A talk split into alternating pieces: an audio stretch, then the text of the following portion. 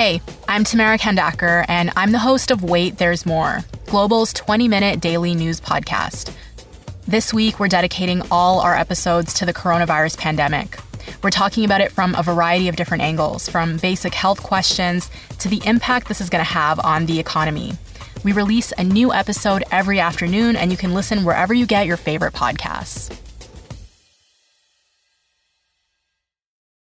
This is the Jon McComb Show on demand. Subscribe now on iTunes. Listen to the show live each weekday morning, 5:30 to 10 on 980 CKNW and through the Radio Player app. When it comes to the NHL draft lottery, Vancouver is like a car in a demolition derby.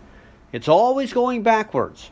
Year after year, Canucks management watches some other team get lucky and move way up the board while they drop down. And yesterday, the Canucks dropped one place from ninth to 10th, which certainly puts them out of range of Quinn Hughes' younger brother Jack, who will now likely go first overall to the New Jersey Devils. So if the Canucks want Jack Hughes and Quinn Hughes together, they're going to have to make some sort of blockbuster trade with the Devils, and quite frankly, I don't think they will. But there will be another Hughes brother in a few years up for drafting. That's Luke, the youngest brother, who apparently is NHL material as well. The Canucks weren't the unluckiest team yesterday. That distinction goes to Colorado, which did have the best chance of winning first overall, but now will pick fourth overall. And that made the Ottawa Senators very happy because the Senators traded that pick away for Matt Duchene, who was terrible in Ottawa and had to be traded to Columbus. The luckiest team was Chicago. They went from 12th to 3rd.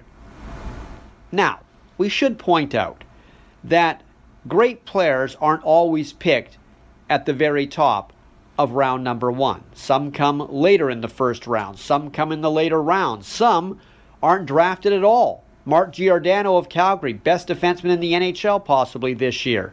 He wasn't drafted. He was signed as a free agent by the Flames. If you look at the Canucks core four, they weren't high draft picks. At least they weren't in the top three.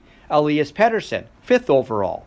Quinn Hughes, 7th overall. Bo Horvat, 9th overall. Brock Boeser, way down at 23rd overall. So while it hurts to lose the lottery again, if when you make your actual choices, you hit a few home runs and get the right guys, then it doesn't hurt as much.